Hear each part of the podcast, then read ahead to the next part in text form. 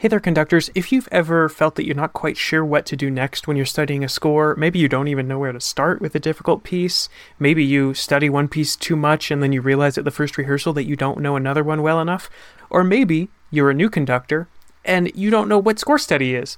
I'm excited to share that I'm finally publishing and sharing my score study checklist. I've been refining this for 12 years now, and I'm so excited to share it. It is going to walk you through my structure, my process to make sure that I learn every score that I need to learn well enough and so that nothing falls through the cracks. So it covers everything that you need to know. There's a link in the show notes. Go ahead and click it, sign up, and you'll get that score study checklist sent right to your email. You'll also get access to an eight minute video of me explaining what each section is and how I use it to organize all the music that I need to learn. It's only eight minutes, so it's not going to take you a whole hour to learn how to study better, how to put up a process for your score study and how to make sure that nothing is falling through the cracks. So, again, click the link in the show notes, and I hope to see you soon. Now, please enjoy this episode of Podium Time. Welcome to Podium Time, the podcast for conductors and students.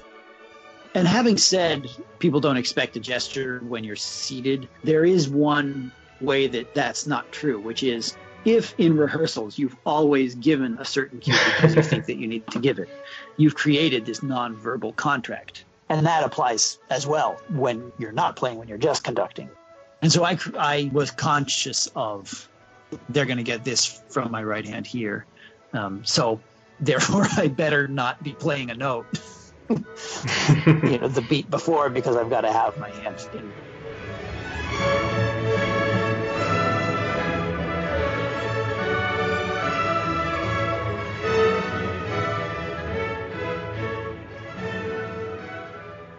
Hello, this is Jeremy welcoming you to another episode of Podium Time and another season.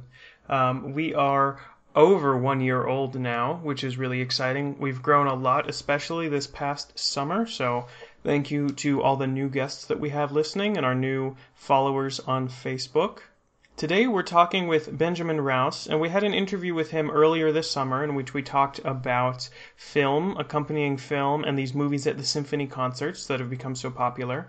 Um, I have some tickets to some later this season that I'm really excited about, so I'll finally get to see what all what all the hype is. Um, and I actually have the opportunity to go to the same Home Alone concert that he conducted. So I'll I'll uh, I'll come back and, and let everyone know know how it was. Um, but this episode is talking about Ben's other interest, which would be conducting from the harpsichord. Now, Ben's path into this is a little different than us- than the usual um, soloist conductor. Usually, the pianist or soloist will go from their instrument, from the keyboard, into their conducting spotlight. Um, but Ben was a conductor who picked up the keyboard to play harpsichord. So we talk with him about that and some of the uh, difficulties and rewards that come from working in this fashion. Yeah. So um, as a as a pianist myself, and one of the things that kind of interested me in conducting in the first place was watching Uchida conduct uh, Mozart's 23rd Piano Concerto with the Chicago Symphony, and she mm. did it from the piano, and I was kind of blown away that she she, the the fluidity she had between you know standing up and conducting the orchestra to sitting down, you know, without missing a beat, and then you know playing with one hand and conducting with another, and um, just how well she was able to do both those things was really interesting to me. And I noticed it in your uh, your bio on your website. You had mentioned that you have you know led from the harpsichord before, um, and so I was kind of interested in what's your process. How is it? How does conducting as well as performing with the musicians how does that change what you do? Uh, it changes it immensely for me and it changes what the musicians have to do also immensely. Um, most people who conduct from the keyboard have a keyboard instrument as their primary instrument and mine is violin I played violin. I picked up viola pretty seriously in high school and continuing afterward. I've always played violin and viola about equally. And I, my training on keyboard instruments is extremely scattered and piecemeal, and I will never be a fluent keyboardist the way I'm a fluent violinist. It'll always be a foreign language to me. So for me, the conducting gesture type stuff is what I know how to do, and the playing is what I have to kind of think about and concentrate on. And I think for most people who do this combination, it's the opposite. Mm-hmm. That that they are they move from the in the case of Uchida's case from the piano out rather than from from from the gesture down.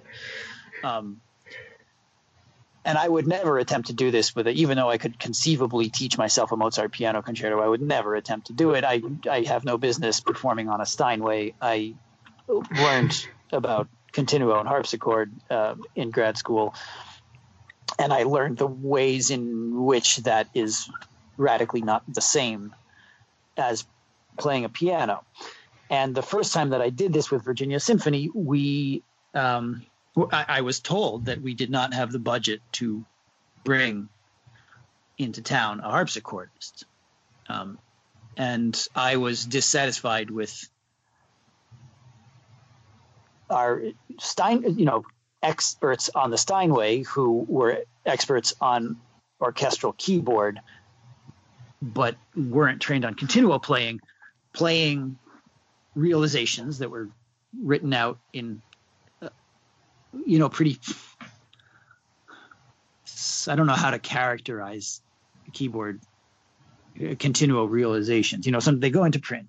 You get the Bärenreiter parts. It comes with a with a Bärenreiter insignia key chord uh, realization of the, of the continuo, and yeah, and it looks kind of like a very boring piano part that it would be hard to make it sound good no matter what your training was. And it's not really how continuo harpsichordists play. Says, well, sometimes I would take those and mark them up. I had done that before with a, you know, symphonic keyboardist. Or well, okay, well, well, don't play all that, but then play all this extra stuff in these pencil markings. Or sometimes I did it from scratch, and it was taking a really long time. and didn't really have the results I wanted. Um, so I decided, all right, I, I should do this right, and I should do it myself, even though I'm going to have to practice for a crazy amount of time in order to even play the right notes because I'm not a proper keyboardist. I decided that was um, probably the best way to get the results I wanted, and also interesting for the musicians because when both of your hands are on the keyboard, as they should be a fair amount of the time, the orchestra, in my view, is essentially a chamber ensemble. Mm-hmm. You can indicate what you think is important by where you look, right? You can sort of bob your head. It doesn't, none of that has the same effect as, pro, as properly standing and conducting. Of course, you might not have much of effect standing and conducting if you're not doing it right, or you know if the musicians won't let you have an effect. One of those two things, but that's another can of worms. But to me, to me, the musicians are much, much, much more um, functioning as a chamber ensemble. In the case of me playing continuo on harpsichord or a, piano soloist playing a piano concerto, know, you, you see people conduct the etudes and then you see them sit and you sometimes see them when they've got a passage that has only one hand use their other hand for something. But once you're sitting at the keyboard, I don't think the musicians mu- expect much from you visually. Mm-hmm. And it would actually be sort of confusing to them if you tried to do something visually that really, really changed what they were doing just because they don't, they're not expecting it and they're not expecting that their colleagues will also react to it. So they'll be going out on a limb if they're doing something radically different based on what you're doing, reaching up with one hand.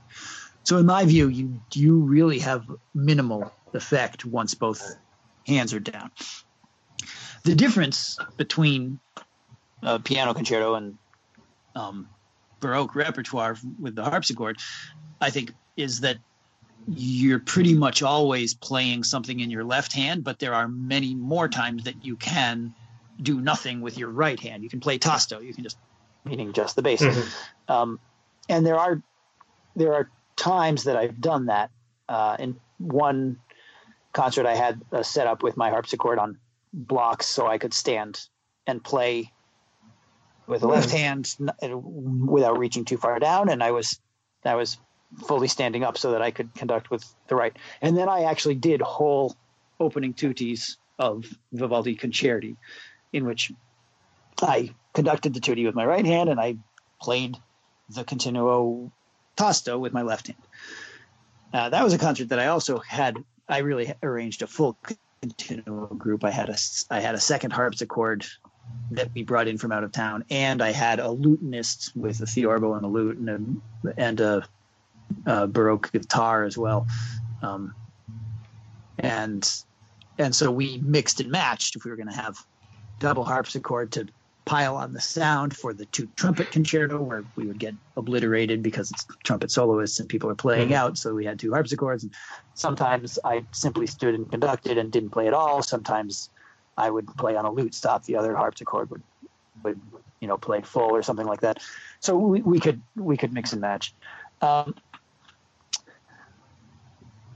but basically, my view is orchestras can function much more as chamber ensembles when you're in that type of a situation, and they should. And it's interesting for them, and it's good for them, and it makes it, it gives them variety and um, and uh, in the in that Baroque repertoire, I think it it kind of suits the energy of Baroque music better to do it that way. Mm-hmm. So um, that's kind of a that's kind of a broad blanket answer to that. I'm not sure um, what other parts you wanted to talk about because there are lots of ins and outs to that. I mean, do you? I don't know what I'm trying to ask. That's this is my bad way of answering questions. I like I, it's too sprawling and there's no way to respond. I'm sorry. no, it's okay. it's all very good information. That's, the way, that's my problem. I, I, definitely find it interesting that you uh, that you kind of just learned the parts. That I mean, so how much time would you say it took you to like sit down and realize all that out and Oh yeah. So how yeah, how specifically do you do I um the first thing I did like this was the uh, Bach Oboe d'Amore concerto, and uh, I've done, I think, I think only two other programs this way. One was a bunch of Vivaldi concerti with that big continuo group, two other players, plus me, in a piccolo concerto. Uh, double double trumpet concerto, et cetera, et cetera. Um, I also did Battaglia by Biber on there, and, and uh, oh, that's a good one. A couple other things. Mm-hmm. Um, but the I, have also done uh, four seasons complete and the Bach uh, orchestral suite C major. That program with just me, one harpsichord and uh, and uh, strings, and obviously solo violin for the for the Vivaldi Four Seasons. Um, well, first of all, Bach is so much harder. He made because of the ways because of the way he writes bass lines because he writes contrapuntal music at a level that Vivaldi doesn't. Right? I mean, the, ba- the bass mm. line's like the next most interesting thing after the solo line in Vivaldi, but in Bach, it's like it's equal to the concerto soloist, right? It's mm-hmm. everything that Bach wrote for a solo voice or instrument is an, a duet between between bass and treble, um, and maybe maybe a maybe you know a fugal quartet. So, teaching my left hand to play those bass notes um, was was six months of of re- repetitious practice because I'm such a dope on, on keyboard. Um, and then the next level after that was planning when I would play simple chords, when I would play something more complicated, or when I would play tasto and and gesture. And there's mm-hmm. sometimes that I even gesture with my left hand because I figured there was something I could do just with my right.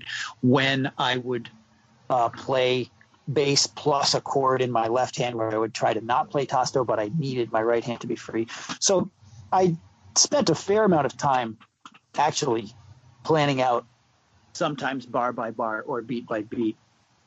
I'm going to get my right hand free here. So I'm going to pass the chord down into my left hand because there's something that I actually need to show here. And having said people don't expect a gesture when you're seated, there is one way that that's not true, which is if in rehearsals you've always given a certain cue because you think that you need to give it, you've created this nonverbal contract with the musicians. Mm-hmm. You're going to get this at this point. And that applies as well when you're not playing, when you're just conducting. If you have always very clearly, for example, executed a retard where you're in full beats and then you're in subdivisions from this beat onward and you've done it the same way even just twice if you've done it very clearly twice in a in a row even if in a row means we played that passage and then the next day we played that passage again if you've done it clearly twice in a row i think you've created this kind of expectation it'll be that way in the show or or the next time you get to it Mm-hmm. And so even if you're seated at the keyboard, if you've done something quite clearly at a certain point, then people come to expect it and even rely on it. And so I, I was conscious of they're going to get this from my right hand here. Um, so therefore, I better not be playing a note, you know, the beat before because I've got to have my hand in position to prepare. So I did. Um, I usually do quite actually quite thorough preparation on what my job is, whether it's beating, playing bass, or playing uh, bass plus chord in the left hand, or playing bass plus in the right hand, or whatever it is. I I do probably more planning ahead of that sort of thing than a fluent keyboardist would need to, who would say, "Well, I'll play, and then you know, whenever I've got a hand free, I'll do something." That that works for them, and it doesn't work for me. Yeah. So, do you play from an actual harpsichord part, or do you play from a score? I have done different things. That's a great question. Um, for four seasons, I made myself a short score that had like Four Seasons was a separate was kind of an isolated case because I've got that very, very, very thoroughly memorized from my childhood as a violinist. Um, so I could I could get away with a short score. I I could um, I had and that I actually wrote out. I entered the entire thing into it's either using MuseScore or Sibelius at the time. I forget which one. Um, entered the entire left hand part wrote in numbers, gave myself a blank staff to occasionally fill in positions where I wanted my chords to be, and give myself another staff to lay out where main events were in all the other voices, solo and and uh, and accompanying violins and viola parts. But that I kind of had memorized. When I did the the Vivaldi uh, two trumpets and the piccolo concerto and battaglia and all that, I can I conducted from scores. I played from scores, and the scores had just a baseline with numbers, and I realized um, the way that you're sort of supposed to, um, just just from being able to read the numbers. Uh, and I think when I did the the Oboe d'amore concerto that I I think I made myself a short score for that also. Um, mm-hmm. But yeah, the, the um, the only problem with with full scores is needing to turn the pages and and be, and needing to be able to to realize the the continuo, which um, you know in in again Vivaldi not to put down Vivaldi's harmonies, but you sort of know his progressions, and there's nothing that outlandish in there yeah. that you haven't probably seen in another one of his concertos somewhere. So, so with Vivaldi, I can actually read the numbers, and I don't need to. I don't need to write out a realization line or anything. Mm-hmm. Well, I, I, will, I will tell you one thing about the first time that I did this, which was that Oboe d'amore concerto. This was very vivid, I walked out onto the stage. I think the soloist actually went first. So she walked out. I followed her. I take a step past the stage door. And this is in the biggest hall that Virginia Symphony plays in, in Norfolk. It's gigantic. It's kind of, you know, really cavernous and dark out there. I, wa- I took a walk. I, I took my first step past the stage door onto the, into the lights. And when my the first step, I noticed my hands were empty. oh, bleep. You know, I, I forgot my baton. How could I forget my baton? And I didn't break stride yet because I was thinking, well, I, you know, I'm entering here. And my second step, I thought, oh, bleep, bleepity, bleep, bleep. I have to play harpsichord in front of all these people. um, and then I got over that and we just went and did it. But yeah, it was um, for me, as I said, as a violinist and violist who sometimes teaches myself and tries to remember how to how to play keyboard, it's pretty terrifying. Mm-hmm. yeah, I like it's definitely different that you went from conducting into the into the keyboard instead of the other way.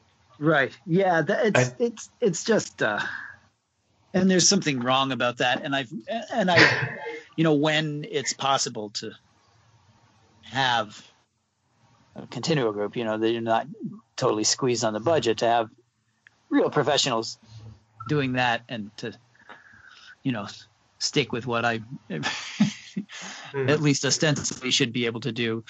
Um, it, it's it's probably better, but it's also, as I said, it's interesting for musicians to have the variety and um, it exercises, you know, muscles and parts of the brain to to play with no one standing up there on a podium in front of them. I think it's I think it's usually a, a net good um, did you did you find that it was uh, to your benefit? I mean, I imagine it would be, but um, to actually have to know each chord progression going in, did you find that you were more connected with the music that was happening as far as like not just where it's going, but the overall form and structure? And did did that knowledge of you know actually uh, working with every single chord as a harpsichord player did that affect you know phrasing things that we think about as conductors, but we aren't actually participating in from the podium?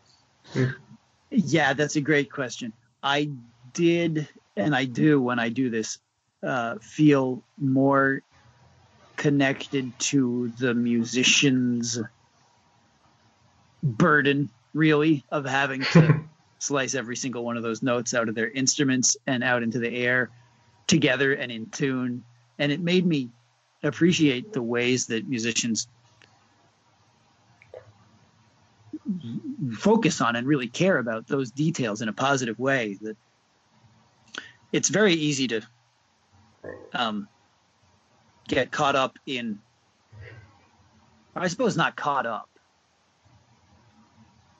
to only focus on big picture stuff and mood feeling expression big picture stuff and mm-hmm. meanwhile, you know, your principal oboist wants to go back and get that concert A in tune with your principal trumpetist because they just played it twice and it wasn't right either time, and they're trying to get that pitch right. So yeah, especially things things like like ensemble and intonation um, uh, get put in the spotlight when you're when you're uh, making the making the notes with your own fingers. Mm-hmm. So yeah, I, I did yeah. find it productive. Thank you for listening to this episode of the Podium Time Podcast. Please connect with us on Facebook, Twitter, and Instagram, or reach out on our website at podiumtimepod.wordpress.com. Mendelssohn's Italian Symphony was performed by the Czech National Symphony Orchestra, and Beethoven's Egmont Overture was performed by Stefano you.